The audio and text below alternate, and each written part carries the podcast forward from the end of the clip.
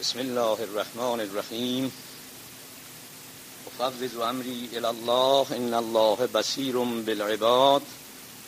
سپاس بی قیاس یکتای بی همتایی را سزاست که آدم علیه السلام را به صورت خود خلق فرموده. و دیدگان عارفان را به نور جمال و معرفت خود منور گردانیده. درود نامحدود بر مظهر کمالات و تجلی بخش آیات محمد مصطفی صلی الله علیه و آله و آل طاهرین او باد و درود فراوان بر روان پاک قطب العارفین و صالح المؤمنین آیت الله العظمى فی الارضین المولى المؤتمن مولانا الحاج شیخ محمد حسن صالح علی شاه قدس الله سره العزیز. مخصوصا درود بی حد و قیاس به روان تابناک قطب العارفین و ملجع السالکین نتیجت الاولیاء و زبدت الاسفیاء. و زین الغرفاء و قرة عین الفقراء مولانا المعظم الحاج سلطان حسین تابنده رضا علی شاه ارواحنا فداه با. و اما بعد پیر بزرگوار المجاهد فی سبیل الله محبوب اولیاء الله مولانا الحاج علی آقا تابنده محبوب علی شاه ارواحنا فداه. اشاره فرمودند شرح حال مختصری از شیخ بزرگوار عالم ربان ربانی و حکیم دانشمند جناب آقای حاج شیخ عبدالله صوفی املشی گیلانی ملقب به درویش عزت علی را در این مجلس قرائت نمایم. جناب آقای شیخ عبدالله صوفی املشی گیلانی فرزند ارشد مرحوم آقای شیخ محمد نجفی صوفی که در شناسنامه متولد 1371 می باشند متولد 1271 می باشند که طبق اظهار جناب آقای ابراهیم صوفی فرزند بزرگوارشان 15 الی 18 سال اضافه تر صادر گردیده است. یعنی اکنون سن مبارکشان در حدود 85 سال می باشد. پدر بزرگوارشان از علماء تراز اول و از شاگردان مرحوم آخوند خراسانی و از همدوره های آیت الله العظما سید ابوالحسن اصفهانی مرجع تقلید شیعیان جهان بودند. مرحوم شیخ محمد نجفی صوفی نیز مدتی برای استمداد از باطن اولیای الهی مشغول ریاضت شدند که در نتیجه لطف الهی شامل حال گردید و راهنمای حقیقی خود را یافتند. و در نجف اشرف به دست مبارک حضرت آی صالح علی شاه قدس الله سره العزیز مشرف به فقر شدند. در پایان زندگی زندگی با سعادتشان به موتن اصلی بازگشتند و در املش رحلت نموده و در همونجا مدفون گردیدند. جناب آقای شیخ عبدالله املشی گیلانی پس از پایان تحصیلات کلاسیک به امور کشاورزی پرداختند. ایشون به تمام افرادی که به هر نحو خود را از پیروان مولای متقیان علی ابن ابی طالب علیه السلام می‌دانستند عشق میورزیدند. تا اینکه روزی درویشی به نام قواس که با مریدانش به عملش آمده بودند مصادف می شود و آنان را به منزل دعوت می نمایند قواس به آقای شیخ عبدالله عملشی دستور ریاضتی می دهند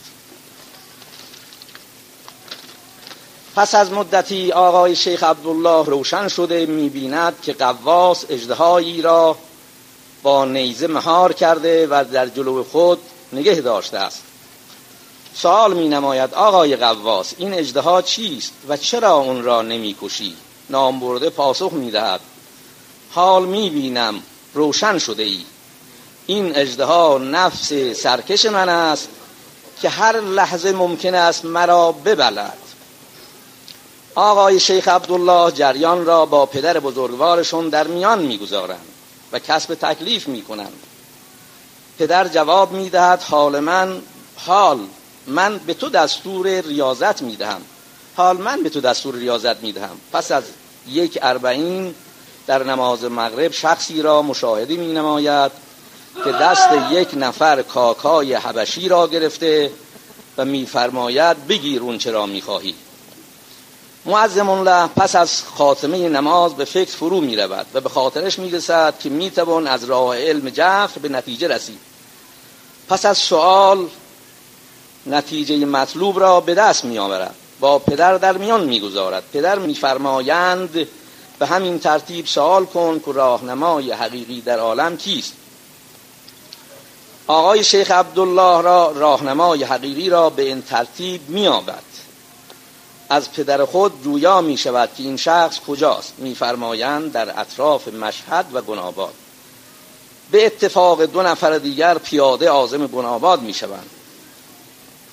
و در بیدخت به دست مبارک حضرت آی سال علی شاه قدس سره مشرف به فقر می شوند. پس از مراجعت به دستور پدر بزرگوارشان با خانواده صوفی وصلت می کنند بعدها به دستور پدر به حوزه علمی قم عظیمت می نمایند و از طرف مرحوم ها شیخ عبدالکریم اعلی الله مقام شریف موفق به دریافت گواهی نامه اجتهاد می شوند و به موتن خود مراجعت میفرمایند و با تمام مخالفت های خوانین و اذیت و آزار اونها با نهایت بردباری خدمت به مردم و حل و فصل مشکلات گوناگون آنان را وجهه همت خیش قرار می‌دهند و در مقابل های آنان دعا میفرمایند. معظم الله در علوم مختلفه هم از علم جف و اکسیر و طب سنتی به استادی رسیده بودند و با شناسایی کامل و اثرات معجزه آسای گیاهان به مداوای امراض صعب العلاج بیماران می پرداختند و میفرمایند خدمت به خلق خدا به هر ترتیب که مقدور باشد و محبت به مخلوق پروردگار عالم باعث رضا و خوشنودی خداوند عالم و مخلوق او می باشد اون بزرگوار در عید سعید فطر سال 1369 هجری قمری از طرف جناب آقای سال علی شاه قدس الله سره طبق فرمان کتبی به نماز جماعت و تجدید عهد فقرایی که تجدید نکرده بودند و تلقین ذکر و تلقین ذکر به طالبین که دسترسی به مشایخ مجاز نداشتند شدند در تاریخ 24 ذوالحجه 1374 هجری قمری یوم المباهله مجاز به دستگیری ملقب به درویش عزت علی گردیدند پس از رحلت حضرت آی سال علی شاه تا به سرا بلا فاصله در بیدخت خدمت حضرت آی رضا علی شاه قدس الله سره العزیز تجدید عهد نمودند و از طرف اون حضرت تجدید فرمان ایشان صادر گردید. و بعد از ارتحال حضرت آی رضا علی شاه قدس الله سره العزیز به دست مبارک حضرت آی محبوب اولیاء الله حضرت آی حاج علی تابنده محبوب علی شاه در تهران در بیت معظم الله تجدید عهد نمودند و معمور خدمت و دستگیری شیفتگان طریقه نعمت اللهی گنابادی گردیدند همگان در حضور مولای معظم حضرت آقای محبوب علی شاه از خداوند می‌خواهیم. که بر توفیقات ظاهریه و باطنیه و کمالات سوریه و معنویه. جناب آقای درویش عزت و ازدیاد ذوق و شوق به اصلاح امور ظاهری ظاهریه و باطنیه فقرا و دوستان فقرا بیافزاید در خاتمه نورانیتی که در پرتو الله نور السماوات و الارض برای اون اصوه تقوا جناب درویش عزتعلی عنایت گردیده و حسب الامر منجر به دادن دیگجو شده است. ما فقرا با کمال عجز و انکسار و شرمندگی معظم الله را با توجه خاص پیر بزرگوار شفیع قرار داده. و خداوند را به پنجتن آل عبا و خاصان درگاهش قسم می که به فضل و کرمش تمام مشکلات ظاهری و باطنی فقرا و دوستان فقرا را در کمال عافیت حل فرماید.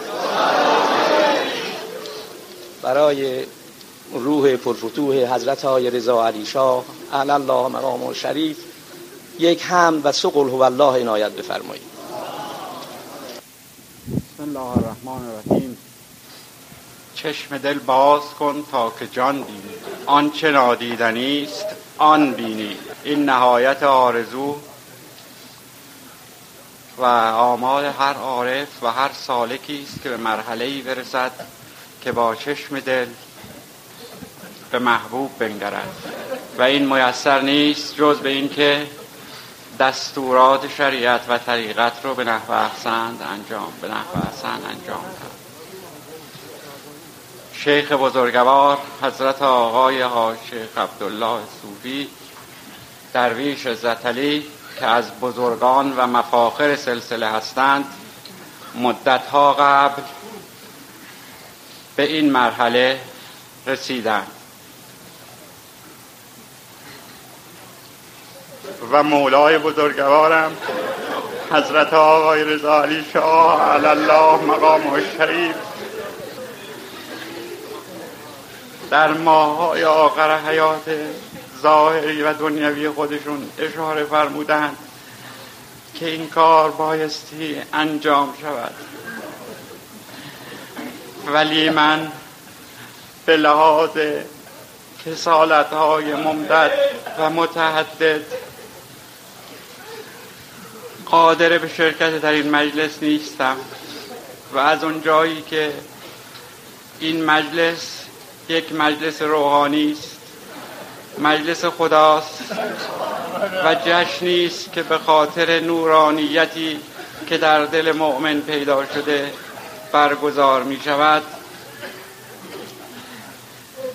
امر فرمودند که این کار رو انجام بده.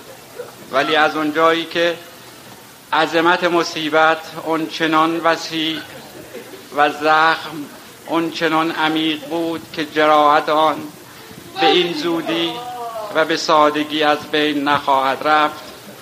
من اجبارا اجرای امر ایشون رو زمانی حدود پنج ماه به تعویق انداختم.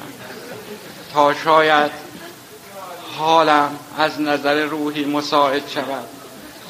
و خدا رو شکر می کنم که به من این توفیق رو عنایت کرد که امروز در یک چنین مجلسی در خدمت اخوان محترم و مخصوصا جناب آقای زتلی شرف حضور داشته باشم. و از اونجایی که این ولیمه و دیگ جوش که جزء مراسم فقر و درویشی هست و خود شخص بایستی خدمت این مجلس رو بکنه و ایشون به لحاظ عدم قدرت جسمی و حمدالله قدرت ایمان و روحی ایشان اونچنان تواناست که ما همه را همگی خداوند رو به باطن ایشون قسم می دهیم و اون رو که می خواهیم از او می خواهیم و من اینجا به لحاظ اینکه این بزرگوار قادر نیستند که شخصا در آشپزخانه خدمت کنند از آقایان مردانی درویش سقلی و آقای کاشانی خواهش می‌کنم که کمک نموده زیر بغل ایشون رو بگیرند و به آشپزخانه ببرند که ایشون از برادرانی که در آشپزخانه خدمت می‌کنند به برادرانی که در آشپزخانه خدمت می‌کنند اظهار لطف و مرحمت فرموده و بعد به لحاظ کسالت به منزل تشریف می‌برند. ولی آقای مردانی و آقای کاشانی به نیابت از طرف این بزرگوار امروز در آشپزخانه خدمت می کنند و با دیگر برادران در تهیه تنظیم سفره کمک و همراهی خواهند کرد.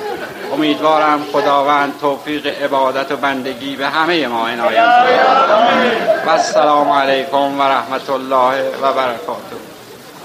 جمعه هست و نماز جمعه در تهران اقامه میشه. بدین لحاظ نماز جماعت امروز اقامه نمیشه اینجا و من شخصا در منزل نماز رو فرادا خواهم خوند و که کسانی که امکان براشون هست که در نماز جمعه شرکت کنند مسلما معجور خواهند.